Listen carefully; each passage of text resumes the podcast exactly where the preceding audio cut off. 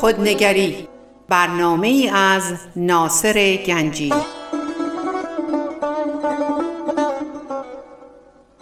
آینه چون نقش تو بنمود راست خود شکن آینه شکستن خطا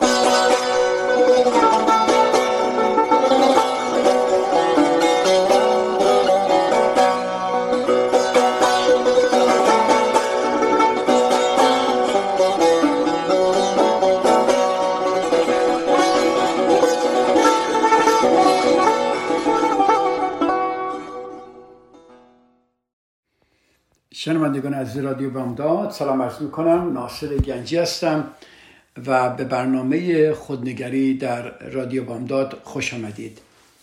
با اجازه شما بریم سر موضوعی که چند هفته است درباره اون داریم صحبت می‌کنیم و اون گوش دادنه. ما در هفته پیش درباره یا در قسمت قبلی برنامهمون درباره گوش دادن با پذیرش صحبت کردیم در سه قسمت. ما در مکالماتمون در گوش دادنمون در حرف زدنمون در فهممون در درک شدنمون در توجه کردنمون ما اگر دقت کنیم می‌بینیم همیشه مشکلایی داریم. حرف دیگران خوب نمی‌فهمیم یا نمی‌تونیم یه حرفی خوب بزنیم یا دیگران حرف ما رو خوب نمیشنون. من درباره خیلی مسائل صحبت کردم. یکی از مواردی که می‌خوام اینجا صحبت کنم این که اگر ذهن ما قفل شده باشه. ببینید شما یه چیزی که قفل شده باشه که دسترسی بهش نداری. شما اگر مثلا میخوا وارد یک یه صندوقی که قفل شده باز وارد بشید یا می‌خواید بازش کنید یا وارد یک اتاقی که درش قفل شده باشه نمی‌تونید بعضی وقتا یا ذهن ما قفل شده است یا ذهن دیگران. البته دلیلی برای این ذهنهای قفل شده هست که دوستم چند با بشه صحبت کنم. هر وقت شما شروع کنید و یک و طرف مقابل احساس کنه که شما دل ازش انتقاد می‌کنید یا دلش ازش ابجویی می‌کنید زنش قفل میشه. امتحان کنید. یه مطلبی رو می‌خوای به این نفر بگید اول ازش عیب بگیر بعد بگو نمیشنوه. ولی همون مطلب رو بدونی که عیب بگیری بدونی که ازش بخوای که تقصیر اون بذاری و بگی ببین چجوری گوش می‌کنه. این یک مورد زن شده است.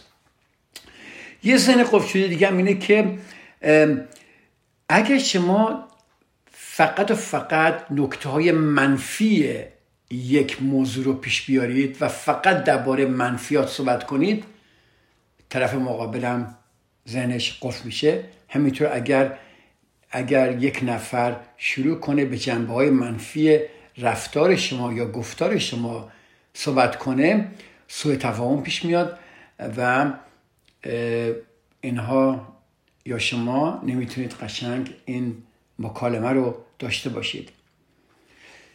یکی دیگه هم که خیلی برای من جالبه اینه که بعضی از افراد خیلی نگرانن که مبادا در گفتگو اختلاف پیش بیاد. اینها در خانواده های بزرگ شدن که اختلاف زیادی در گفتگوها بوده و همش ترس از اختلاف دارن. برای همین اینا ذهنشون قفل شده. خیلی جالبه. ببینید اینقدر ذهن اینها درگیر باز بودن و پذیرا بودن گوینده هست که نمی‌تونن خوب به طرف مقابل گوش کنن. ببینید سعی اینها این هست که خوب گوش کنن. سعی اینها هست که نکنه اختلافی مبادا در گفتگو اختلافی پیش بیاد. اینم با اینکه پذیرایی زیادی داره می‌کنه و می‌خواد این بازم ذهن قفل میشه. پس این پذیرایی نیست. این قفل شدن یک نوع قفل شدن هست. چون شنونده که سعی می‌کنه با حرف زدن دیگری با حرف زدن دیگری رو از احساس ناراحتی رها کنه معمولا این جمله رو باشید صدای درونی افراد رو نمیشنوه. من درباره صدای درونی قبلا صحبت کردم یک کوچولو اینجا میگم. ببینید در لابلای صحبت های ما در زیر صحبت های ما یا حتی ممکنه خیلی واضحانه ما صدای درونمون رو بخوایم به دیگران بگیم و بخوایم اونا بشنون. اون فهمیدن اون درک شدن اون تایید شدن صدای درون ماست که رابطه های ما رو بهتر می‌کنه به ما احساس قوی میبخشه به ما اعتماد به نفس میده و رابطه ها رو به طرف بهبودی پیش می‌بره. پس ما می‌خوایم صدای درونی افراد رو بشنویم. و اگر ما یا دیگران ذهن قفل شده داشته باشن اینا نمی‌تونن گوش کنن. یکی از موارد دیگه که در ذهن قفل شده هاست این باورهای ماست. مثلا اگر من یک آدمی هستم که فرض کنید در یک خانواده مذهبی بزرگ شدم حالا مسیحی مسلمان جهود هر چی می‌خواد باشه و یک اعتقادات قوی یا یک خرافاتی در ذهن من پرورش داده شده باشه و من شرطی شده باشم به خیلی از خیلی از باورهام اگر کسی بخواد بیاد و با ما درباره مسئله که با باورهای ما متبا یعنی با باورهای ما درست نیست ما ذهنمون قفل میشه. یعنی هرچی اون شخص سعی کنه که خودشو بتونه حرفشو حتی اگه با دلیل با ببخشید با دلیل و با مدرک و با ثبات بیاد جلو باز به خاطر باورهای ما ذهن ما قفله و ما نمی‌تونیم اینو قبول کنیم. فرض کنیم مثلا یک موردی باشه که ما درباره مسائل دینی خیلی حرفا زده شده و خیلی خرافات هست در تمام دین ها و بسیاری از انسان ها هستن که واقعا می‌بینید اینها educated هستن اینا آدمایی هستن که شاید حتی دکترا دارن در یک موضوعی یا حتی ممکن آدم های بسیار موفقی در بزنس باشن آدم های سرشناسی باشن. ولی می‌بینید در یک مواردی به خرافات عجیب گیر کردن. می‌بینید در یک مواردی اینها در یک باورهایی ذهنشون قفل شده. با اینکه بسیار می‌دونن ولی چون ذهنشون قفل شده نمی‌تونن رها پیدا کنن. از این خرافات آره برای مثال داریم میگیم و هر چی شما بخواد ثابت کنید اون ذهن چون قفل شده اجازه ورود هیچ دلیل و مدرک و هیچ صدایی نمی‌کنه. و این حتی ما اینو من در روانشناسی در همین اتاقم خیلی دیدم. در مراجعانم که فرض کنید اگر پدر و مادر مشکلی با فرزندشون دارن به خاطر عقایدشون به خاطر خرافاتشون به خاطر حالا هرچی هست به خاطر دیدشون به خاطر شرطی بودنشون این ذهن اینا اجازه نمیده صدای درونی بچه هاشون رو بشنون. خیلی جالبه. صدای درونی عده زیادی رو ما نمیشنویم به خاطر اعتقاداتمون.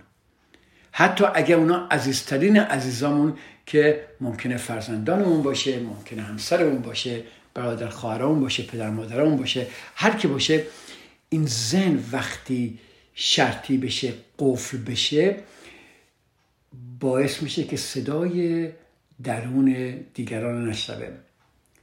مثلا ممکنه حتی حالا ما کاری به مذهب نداریم. فرض کنید یک قوانینی در هر خانواده هست.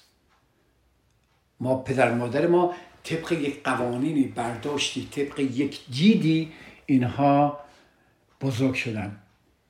حالا فرض کنیم اینا یک فرزندی دارن این فرزندشون اصلا نمی‌تونه خودشو تطبیق بده با این با این عقاید اینها و واقعا دل زش می‌کشه چون باید بر طبق توافق پدر طبق موافقت پدر مادرش رفتار کنه و طبق خواسته های اونها که روی عقاید خودشون سفت شده زندگیشو ادامه بده.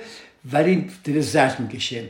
و وقتی می‌خواد اینو به پدر مادرش بگه که این عقاید شما درست نیست و من دارم زرج می‌کشم می‌بینیم که پدر مادر زن, زن قفل شده و اصلا صدای درون بچهشون نمیشنون. یعنی حتی من دیدم بچه ها حتی به خاطر که پدر مادر ذهن قفل شده داشتن اینها خودکشی کردن. من دیدم یک کاپل یک زن و شوهر که ممکنه یکیشون به علت اینکه ذهن بسیار قفل داشته نتونسته صدای درون یکی رو بشنوه یا به طلاق انجام شده یا به بیماری یا به خودکشی. پس این ذهن قفل شده رو من می‌خوام خیلی دقیقا شما اینو نگاه کنید و ببینید که چقدر صدمه می‌زنه. خب چی کار کنیم؟ ببینید من می‌خوام اول ما خودنگری داریم درباره برنامه خودنگری ما داریم. من می‌خوام اول شما به خودتون نگاه کنید. ببینید کجا برای شما یک موضوعاتی صفر شده و سخته. کجاست که به قول معروف میگن خط قرمز من اینجاست؟ آیا این خط قرمز شما داره صدمه می‌زنه به خانوادت یا نه؟ یا به خودت حتی؟ ببینید این ذهن قفل شده ما حتی صدای درون خودمون هم نمیشنوه. ما در درونمون داریم نابود میشیم در درونمون داریم پرپر میشیم ولی این ذهن ما چون قفل شده حتی صدای درون خودمون نه اینکه نه حتی صدای درون دیگران نمی‌فهمه صدای درون خودمونم نمی‌فهمه. چرا ما یه کارایی می‌کنیم که به خودمون صدای می‌زنیم؟ چرا یه برنامه‌ای میچینیم که واقعا ما داریم خودمون رو اذیت می‌کنیم؟ چرا خودمون رو در خطر می‌ذاریم؟ چرا کارهایی می‌کنیم که بعدا پشیمون میشیم؟ برای اینکه ذهن قفل شده داریم و برای اینکه صدای درونمون که راهنمای درون ما هست اصلا نمیشنویم. ذهن قفل شده. من چندین مورد درباره ذهن قفل شده صحبت کردم و می‌خوام که این این ذهن قفل شده رو شما با از این به بعد خوب نگاه کنید. ببینید شاید این اختلافاتی که بین شما و دیگران هست به خاطر ذهن قفل شده شماست. هیچ وقت این دقت رو کردید؟ هیچ وقت این دقت رو کردید که شما داری زج می‌کشید در افسردگی در استراب هستی در نگرانی هستی؟ با این مشکل داری با اون مشکل داری با خواهرت مشکل داری با فرزند مشکل داری با همسرت داری با آیا اینا به خاطر ذهن قفل شده شما نیست؟ خیلی جالبه نه؟ یا شما شما, شما کسی میشه که ذهنش واقعا قفل شده است. دیدی چقدر سخته به اون شخص نزدیک شدن؟ شدم یک عده این فکر در باره ما می‌کنن که چقدر سخته مثلا به آقای گنجی نزدیک شدن به خاطر که ذهنش قفله. درسته ممکنه این حرف نظرن که ذهنش قفله ولی خیلی مواردی هست که ما بد جوری بهش چسبیدیم. بد جوری بهش چسبیدیم و واقعا داریم رنج می‌کشیم. این ذهن قفل شده ما باید نگاهی بش کرد و باید ببینیم چه صدمه هایی در زندگی ما و دیگران داری می‌ذاره. پس گوش دادن با ذهن قفل شده رو من براتون اینجا قشنگ شکفتم و یک حالا اگه اجازه بدید من یه بریکی می‌گیرم برمیگردم می‌خوام درباره موضوعات حساس صحبت کنم.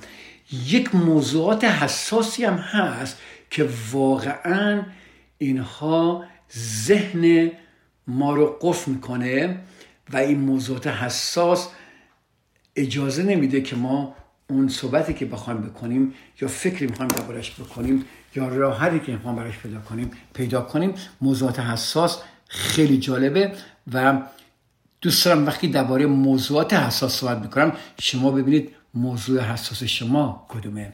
اجازه بدید چند دقیقه بریک بگیریم من برمیگردم و درباره موضوعات حساس صحبت خواهم کرد. به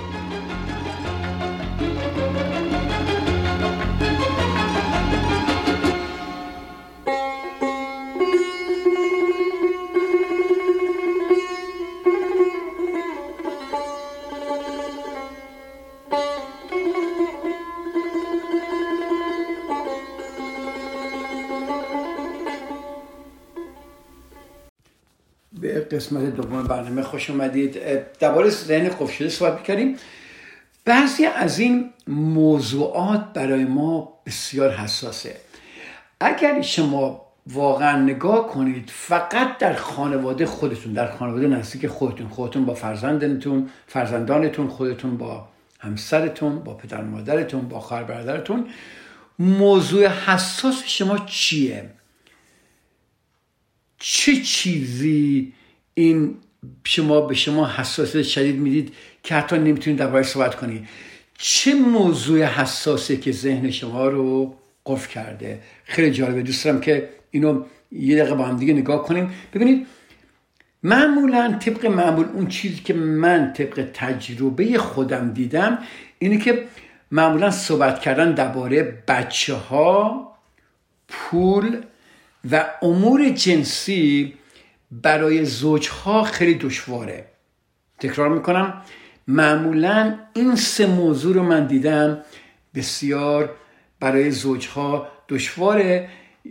درباره صحبت کردن. یکی که درباره بچه ها یکی درباره پول و یکی دیگه هم درباره امور جنسیه خب مشکل چیه؟ چرا اینا حساسن؟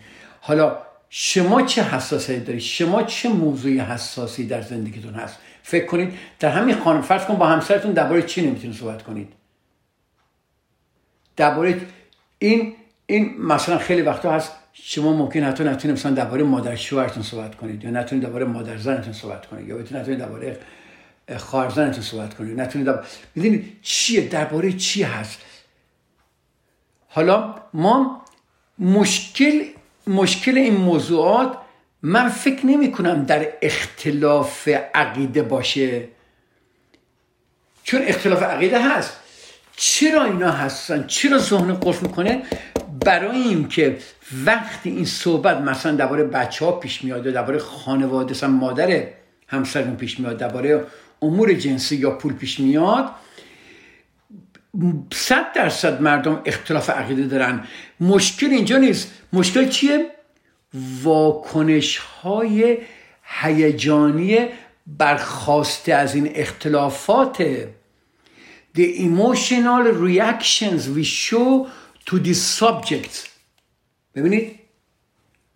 حالا هرچی ما به اون وابستگی بیشتری داشته باشیم واکنش های هیجانی ما بیشتره. مثلا میگم اگر من با همسرم صحبت می‌کنم همسرم درباره مادرم می‌خواد با من صحبت کنه و من وابستگی شدیدی به مادرم داشته باشم صد درصد واکنش های هیجانی من بیاد. نه اینکه اختلاف عقیده که هست میشه درباره صحبت کرد. ولی چون واکنش های هیجانی زیادی در من وجود میاد من نمی‌تونم همسرم رو بشنوم. یا ممکنه درباره بچه ها صحبت کنیم. همسرم داره درباره موضوعی درباره بچه ها به من میگه ولی در من هیجان زیادی تولید می‌کنه و من نمی‌تونم بشنوم. پس مشکل این موضوعات دوباره تکرار می‌کنم. در اختلاف عقیده اصلا نیست بلکه واکنش های هیجانی برخواسته از این اختلاف هاست. حالا بعضی وقتا یکی واکنشی سختی نشون میده بعضی وقتا هر دو هر دو ممکنه نحوه بروز این واکنش ها ممکنه هر دو واکنش در ممکنه متفاوت باشه فرد فرد متفاوته ولی مطمئنا این موضوعات نحوه بروز این واکنش ها می‌تونه خیلی جلوی صحبت کردن ما رو با هم دیگه بگیرن. دیدید بعضی وقتا شما وقتی مشاجره می‌کنید از کوره در میرید. چرا؟ دیدید و فقط و فقط اگر دقت کنید می‌بینید که شما در یک موضوعی اگر متوجه باشید که ما متوجه نیستیم فقط می‌دونیم که امروز ما با همسرم دوام شد. ولی اگر نگاه کنیم می‌بینیم موضوع همون موضوعه. چون واکنش هیجانی من زیاده با همسرم یا همسرم زیاده همیشه درباره موضوع که بحث میشه مشاجره زیاد میشه و یا من از کوره در میرم یا همسرم از کوره در میره یا هر دو از کوره در میریم و اون از هم دیگه چی می‌گیریم؟ فاصله می‌گیریم. ببینید چرا قشنگه. چرا ما اصلا فاصله می‌گیریم؟ برای اینکه این واکنش های هیجانی بیش از حده. حالا چه اتفاقی میفته یکی میاد معذرت خواهی می‌کنه. بعض مدت یکی آروم میشه میاد معذرت خواهی می‌کنه. اون یکی هم ممکنه رو بپذیره و ولی ممکنه عصبانی بشه و همینجوری این موضوع گله رو همینجوری ادامه بده. و ببینید ممکنه من بیدم حتما شما این صحبت کردید یا همسر شما به شما کرده به درباره زوجا صحبت کنیم که این صحبت رو من تو این اتاق خیلی شنیدم. شنیده که میگه مثل که همه چیز تقصیر منه. که تو اینقدر بد اخلاقی که اینقدر ناراحتی باید بگم که همیشه همیشه تقصیر منه درسته؟ این خیلی این, این من اینو شنیدم. چرا یه شخص فکر می‌کنه همیشه مقصره؟ چون طرف مقابل هیچ وقت حرفشو نمیشنوه. چون طرف مقابل همیشه بهش حمله می‌کنه و هر وقت دعوا میشه فقط یک نفر میاد. اسخایی می‌کنه. اون طرف دیگه هیچ وقت اسخایی نمی‌کنه. اینه نگاه بکنید. چرا اسخایی برای عده تا این حد دشواره؟ می‌دونی چیه خیلی جالبه؟ احساس گناه و عذاب وجدان. احساس گناه و عذاب وجدان. اینو خوب گوش کنید. کسی که در اعماق قلبش خودشو برای هر اتفاقی که در روابطش رخ میده مقصر می‌دونه اون هیچ وقت نمیاد معذرت خواهی کنه. ببینید؟ خوبی دقیق گوش کنید. چرا؟ چون در خانواده بزرگ شده که افراد در سرزنش خودشون تخصص داشتن. چون اگر خودشون مقصر بدونه شروع می‌کنه به خودش احساس گناه و عذاب وجدان دادن نمی‌کنه. برای همین بهونه گیری می‌کنه برای همین طرف مقابل میکوبه. پس چیه؟ در نتیجه نسبت به هر حرفی که احساس تقصیر رو در اون زندگی زنده کنه حساس میشه. این این چیه؟ این یه ماهیت واکنشی هیجانی جالبیه. خب اگر من دائم سرزنش شدم در زندگیم در بچگیم من این تخصص دارم خیلی قشنگ خودم رو سرزنش می‌کنم خیلی خودم رو عذاب وجدان میدم وقتی با یک نفر زندگی می‌کنم و اون شخص یا من اشتباه می‌کنم همیشه چون نمی‌تونم تحمل کنم این این عذاب وجدانو چون نمی‌تونم اینقدر سخت خودم و اینقدر خودم رو تنبیه سختی می‌کنم چون نمی‌خوام اونجا برم چیکار می‌کنم؟ طرف, طرف دیگر رو تقصیر می‌دونم. ببینید چقدر قشنگه؟ فکر نکنم تا اینجوری دیده بودید. پس اینو خوب گوش کنید اینجا بنویسید.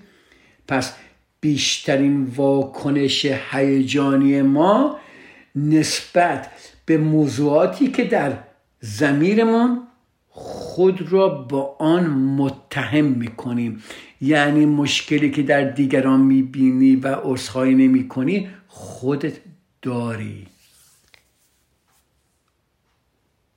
درسته؟ در یک خانواده در هر خانواده بذار اینجوری بگیم موضوعات حساس بسیار مختلفه. همونطور که گفتم بچه ها می‌تونه باشه پول می‌تونه باشه امور جنسی می‌تونه باشه خانواده می‌تونه باشه. شما دوست دارم این هفته یا بعد از این برنامه یه ورقی بردارید بنویسید که به نظر شما موضوع حساسی که شما دوتا شما و همسرت شما و فرزندت حالا بگیم شما با پدر مادرت یا با خواهر برادرت یکی رو انتخاب کنید که باش خیلی مشکل دارید و نمی‌تونید باش صحبت کنید موضوع حساس بین شما دوتا چیه؟ یه نگاه بکنید. خب پیدا کردید. چرا اینه؟ فرض کنید مثلا میگم که موضوع حساس مثلا اینجا یه کاپلی بودن که پدرش شدیدن اما مادرش دفاع می‌کرد چون مادرش تنها بود پدرش فوت کرده بود و خانمش هم از این وابستگی که همسرش به که همسرش به مادرش داره نگران و ناراحت بود و و این دوتا اینجا نشسته بودن. و موضوع حساس این دوتا چی بود؟ مادر این آقا بود مادر شوهرش بود. خب من به اینا گفتم بنویس رو ورقه. موضوع حساس ما مادر شوهره. جزشون فکر کردن. گفتم آیا قبول دارید که این هست؟ خانم گفت بیشتر دعوای ما درباره موضوعه. چون من نمی‌تونم یک کلمه چیزی درباره خانواده مثلا مخصوصا مادرش بهش بگم. فوری دفاع می‌کنه. خب. گفتم هر دوتون بنویسید که چجوری می‌تونید این ذهن قرف شده خودتون رو باز کنید. چجوری می‌تونید با هم دیگه صحبت کنید درباره موضوع که حل بشه. چون تا وقتی که جفتتون ذهن قفل شده باشه نمی‌تونی صحبت کنی. همسر تو به خاطر وابستگی شدیدی که مادرش داره و شما به خاطر این وابستگی رو که داری می‌بینی و زجر می‌کشی و خودت بدت میاد از این موضوع ذهن قفل شده چیکار باید بکنیم؟ پس موضوع حساس مادر شوهره حالا چه جواب کنیم؟ چطوری صحبت کنیم؟ خودتون میشین با صحبت کنید. چجوری مسائل حل کنیم؟ چجوری یک مقدار این کنار بیاد یه مقدار تو کنار بیاد؟ ببینید با پیدا کردن موضوعات حساس و به اون موضوع حساس یک دید جدید دادن از هر دو طرف باعث حل شدن موضوع میشه. ولی من دیدم در 99 درصد مواقع این موضوعات حساس میمونه تا همیشه در زندگی اینها تا اینها رو به طلاق می‌کشه یا از هم جدا میشن یا هر اتفاقی که می‌خواد بیفته بیفته.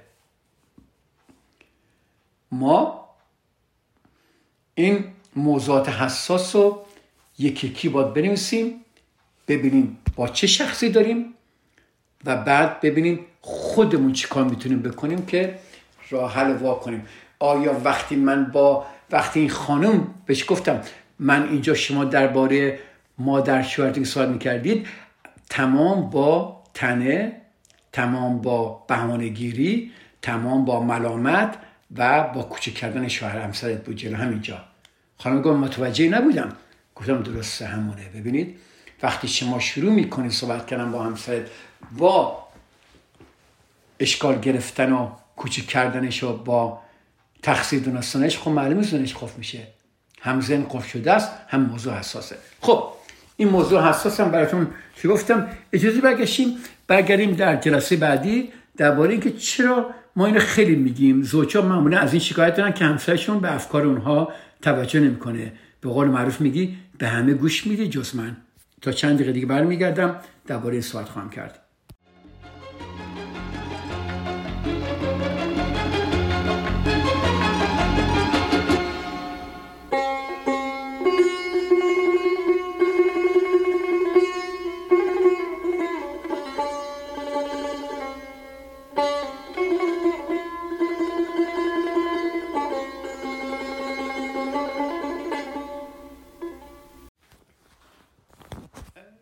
بک به قسمت سوم برنامه خوش آمدید. ما درباره گوش دادن با ذهن قفل شده در قسمت اول برنامه در قسمت دوم درباره موضوعات حساس صحبت کردیم. یادم باشه یه چیزی گفتم من فکرم خوب نش گفتم یا فکر کردم که این ببینید شما خیلی جالبه. در خیلی از مسائل ما خودمون رو مقصر نمی‌دونیم ولی در دیگران اونو می‌بینیم. بدون گفتم یادون باشه که وقتی هر نقصی هر اشتباهی هر چیزی در دیگران می‌بینید در وجود شما هست. این یادتون نره در آخر صحبت های دفعه پیش داشتم می‌گفتم. خب اینو شنیدی من اینو خیلی شنیدم که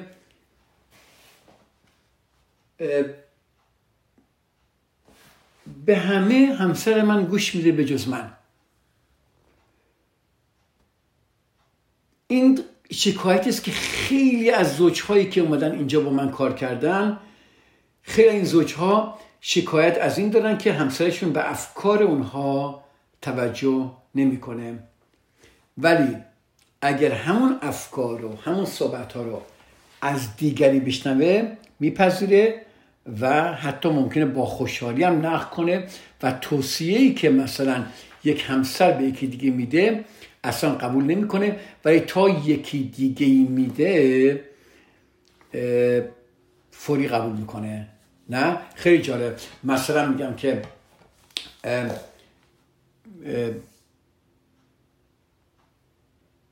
همسر یکی یه نفر خیلی تنهایی داشت می‌کشید و همسرش اومد اینجا با خانم جست اینجا بودن. گفت آقای گنجی همسر من دقیقا همین گفت. همسر من به همه گوش میده به جز من. همسرش گفت مثلا. خب سال قشنگه مثلا. من گفتم می‌تونی شما بیشتر توضیح بدید. گفت بله. گفت من همسرم من از شب تا صبح از صبح تا شب میرم سر کار. خیلی کار می‌کنم. خانمم تو خونه تنهاست و من از این تنهایی همسرم نگران بودم و نمی‌خواستم که ایشون بدونید افسرده بشه تو خونه و با اینکه پخت و پس می‌کرد غذا درست می‌کرد خونه ولی همیشه هم میادم تو خونه احساس می‌کردم خیلی تنهاست و منم می‌گفت تنهام اینها. بعد من بهش گفتم که یکی از کارهایی که بکنی اینه که می‌تونی مثلا بری عضو یک club بشی بری ورزش کنی هم برای سلامتت خوبه هم که می‌تونی دو سه ساعت اونجا باشی socialize کنی با دیگران باشی با دوستات می‌تونی با هم برنامه بذاری اینا. ولی الان دو سال همسر من گوش نمی‌کرد. ولی همین هفته پیش همسر من یکی از دوستاش اومده بود منظر ما و دوستش دقیقا همین حرف زد که تو که اینقدر خسرم همسرم همسرم بهشون گفتش که خسرم داره. سر میره تو خونه هانی من میره سر کار دیر وقت میاد و من تنهایی دوست ندارم و خیلی دوست دارم از این تنهایی در بیام و دوستش من گفت چرا نمی‌بریم کلاب؟ اینجا کلاب هست می‌تونیم با هم بریم می‌تونیم چیکار کنیم؟ خیلی عالیه اینا. و دوست من انقدر خوشحال شد که نه بعد من گفت هانی من می‌خوام این کار بکنم با خوشحالی. گفت من اینقدر این این این جا خوردم آقای گفت جا خوردم که یک سال من دارم همیشش میگم؟ این کارو بکن گوش نمی‌کنه. حالا دوستش گفته گوش کرده. این اینجا نگاه کن خیلی جالبه. چرا؟ چرا همسرش چرا این خانم به این آقا گوش نمی‌داده؟ چرا وقتی درباره تنهایی صحبت می‌کرده و این آقا بهش نظری می‌داده چرا گوش نمی‌کرده؟ ولی حالا چرا یکی از دوستاش اومده گفته گوش کرده؟ جواب شما ممکنه این باشه که او ممکنه. خب حالا تصمیم گرفته بعد چندین بار بهش گفتن حالا همیشه همسرش بهش می‌گفته حالا چون دوستش گفته اینو گفته. ولی چیه؟ یه چیزی هست بالاخره دیگه. اینجا رو خوب گوش کنید. آیا بیشتر وقتا وقتی ما با همسرمون صحبت می‌کنیم آیا دوست نداریم توصیه به ما نکنه و فقط گوش کنه؟ آیا فقط همدلی اونها رو نمی‌خوایم؟ وقتی من از این خانم پرسیدم آیا هدف شما نبوده؟ خانم گفت دقیقا.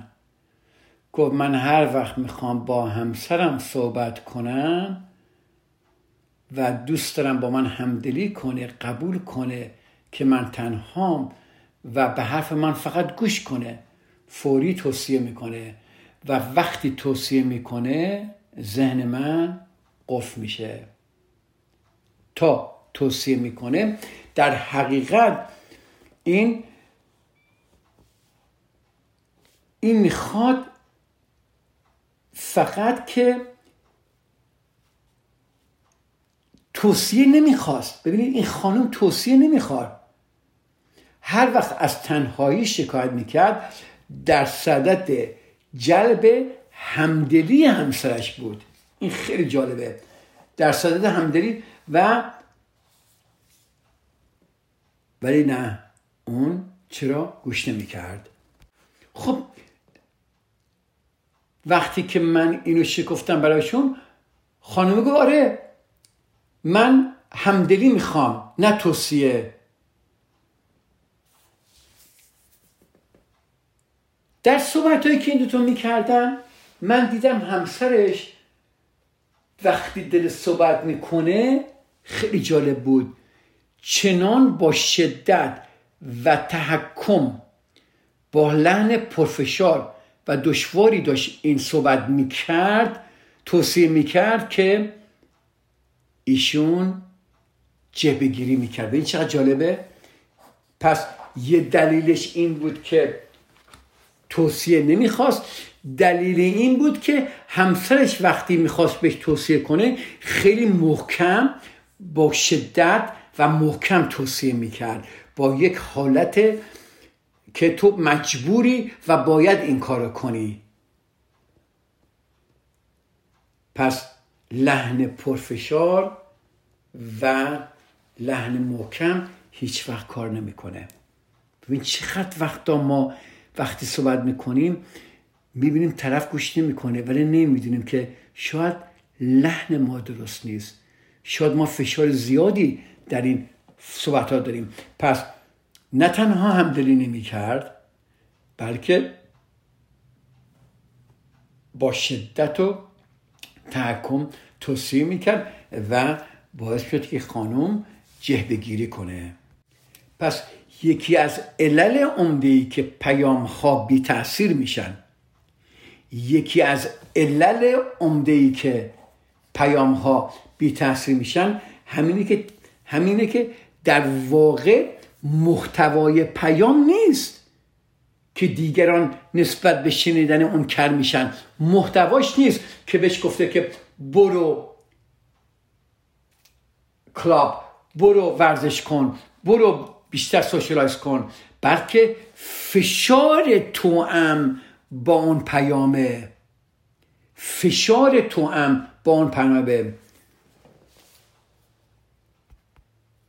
خب وقتی یکی با فشار صحبت می‌کنه شنونده اون نگرانی اون گوینده که اینقدر توش استرابه یا اشتیاق بیش از حدی که اون داره به عنوان یک فشاری برای تغییر طرز تفکر خودش تلقی می‌کنه و یک واکنش هیجانی در درون اون شخص به وجود میاد که فرونشاندن اون واکنش های هیجانی دشواره و چون ما مشغول فرونشاندن اون واکنش های هیجان هستیم نمیشنویم. و این رابطه های نزدیک هم دشوار و دشوارتر میشه. ببینید من اگر همش با هیجان با تولید هیجان در همسرم با صحبت کنم لحن صحبتم پر از فشار باشه پر از توصیهایی باشه که باعث نگرانی همسرم میشه یا حتی باعث نگرانی منه و من این نگرانیمو در این پیام ها می‌ذارم. و قاطیش می‌کنم و می‌خوام به این شنونده بخورونم خب معلومه اون شنونده گوش نمی‌کنه. خب معلومه اون شنونده از یه نفر دیگه اینو میشنوه. چرا؟ چون اون شخص دیگه این فشار رو نداره. اون شخص دیگه این هیجان ها رو نداره. اون شخص دیگه این نگرانی ها رو نداره. یا این توصیه های سخت و محکمی که با فشار داره وارد میشه نمیگه. یا دوستش بگه عزیزم بدون او می‌فهمم چقدر تنهایی بد بوده. می‌دونم عزیزم. منم همین تنهایی داشتم. می‌فهمم تنهایی دو دقیقا دوستش همین بهش گفته. منم عین تو بودم. چقدر سخت بود. چقدر برام مشکل بود. ولی می‌خواد بدونی چیکار کردم خوب شدم؟ و این خانم گفت چیکار کردی؟ گفت چی رفتم بیشتر active شدم بیشتر در رفتم در یک club اسم نوشتم دوستان جدید پیدا کردم اونجا خودم مشغول کردم. با آدم های پر از انرژی با آدم های خوش خوش برخورد با آدم های خوب. چون کسانی که میان ورزش می‌کنن معمولا اونجا آدم های خیلی پر از انرژی و خوب و آدم های بسیار فعال و آدم که موفقن در زندگیشون هستن. و این انرژی مثبت به همه می‌رسه. ببینید اینجوری گفته خب معلومه همسرش صدای اون دوستشو میشنوه صدای همسرش نمیشنوه. معلومه این خانم صدای این آقا رو نمیشنوه. حالا وقتی من این آقا وقتی شنید که دوستش اینو بهش گفته و این اومده بهش میگه اینو به من گفته این آقا به جایی که بگه خب چرا حرف, حرف من نشنیدی؟ میره بیرون در محکم میکوب و عصبانی میره بگه که تو به من اصلا ارزشی قائل نمیشی. تو اصلا حرف من قبول نداری. تو هیچ وقت رو من حساب نمی کنی. تو فقط به حرف دیگران گوش می‌کنی تو به همه گوش میدی جز من. پس خواهش می‌کنم به لحنتون به طرز صحبت کردنتون مخصوصا با لافتوانتون با عزیزانتون نگاه کنید. اگه با فرزندانت صحبت می‌کنی آیا در فرزندانتون این هیجان به وجود میارید؟ این استراب به وجود میاری؟ آیا شما لحن پرفشاری داری؟ آیا شما پر از استرابی وقتی صحبت می‌کنی با دیگران؟ جریان چیه؟ چه نوع فشارهای روانی روی دیگران شما می‌ذارید با صحبتاتون؟ اگر عزیزان شما نمی‌خوان حرف شما رو بشنون دلیلش اینه. نه اینکه نمی‌خوان با شما صحبت کنن. نه اینکه شما رو دوست ندارن. نه اینکه از شما بدشون میاد. هیچ کدوم اینا نیست. اون طریقه صحبت شما اون لحن شما پیام و عبه می‌بره. شما ممکنه از یک عزیزی یه سوالی کنی و اون طرف میگه آیا مانه تاک بالا نه چون طریقه پرسیدن شما پر از استراب و نگرانی و پر از تنش و هیجان و استراب بوده. ببینید لعن پرفشار و دشواری گوش دادن. درباره این بیشتر صحبت خواهم کرد. هفته دیگه درباره این لحن پرفشار و دشواری گوش دادن صحبت خواهم کرد که شما عزیزان بیشتر متوجه بشید که چجوری به روابطتون بهبودی ببخشید. شما عزیزان به خدا میسپارم تا هفته دیگه. خیلی خوشحال در خدمت شما عزیزان بودم. خدا نگهدار. سر به روی